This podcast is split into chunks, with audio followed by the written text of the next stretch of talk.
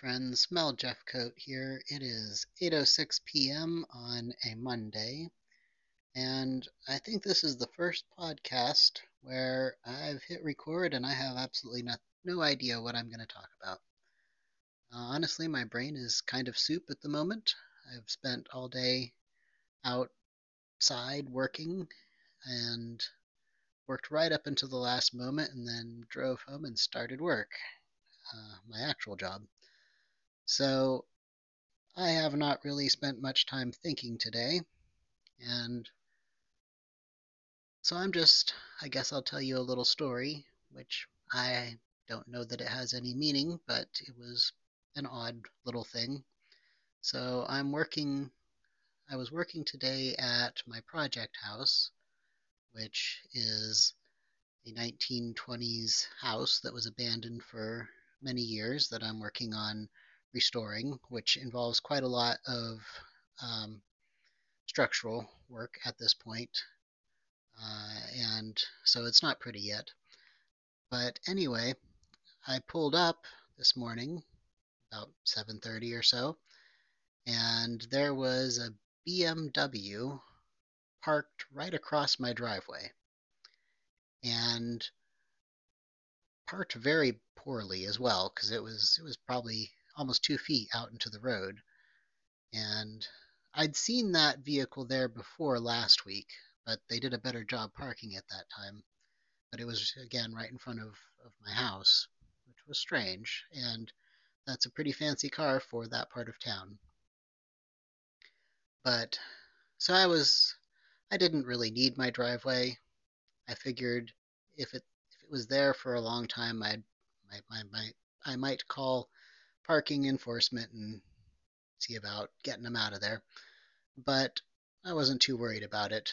But then when I went walking past on my way to take some tools down, I realized that it was actually occupied. There was a young woman sleeping in the driver's seat.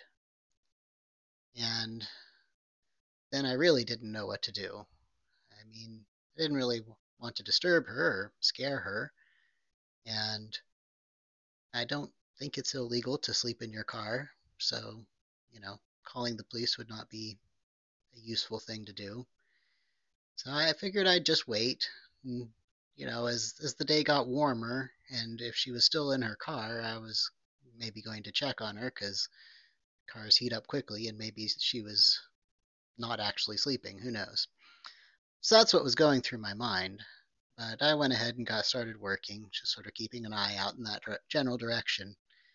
And my fears proved to be unfounded, because after a little while she woke up and drove away.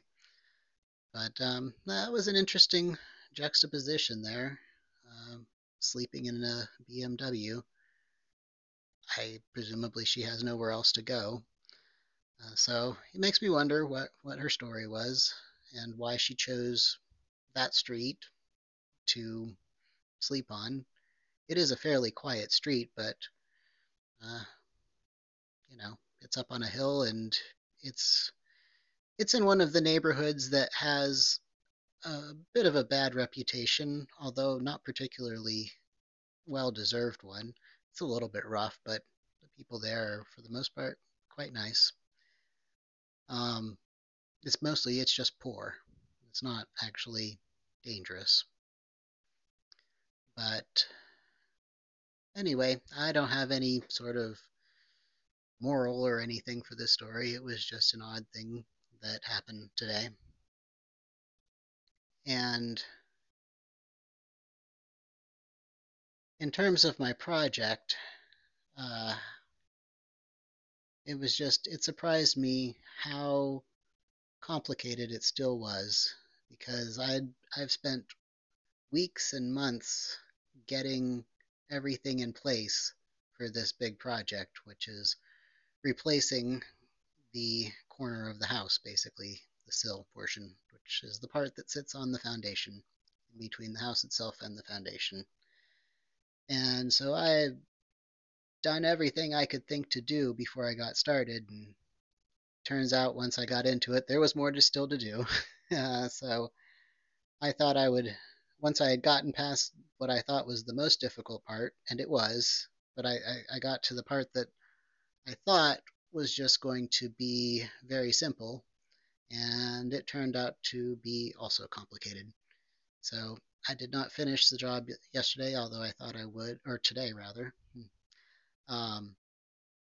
I thought I was gonna, but I worked right up until I absolutely dropped dead, had to leave to get home in time for work. So, and by those last few minutes, I'm like, this is not a job I can rush.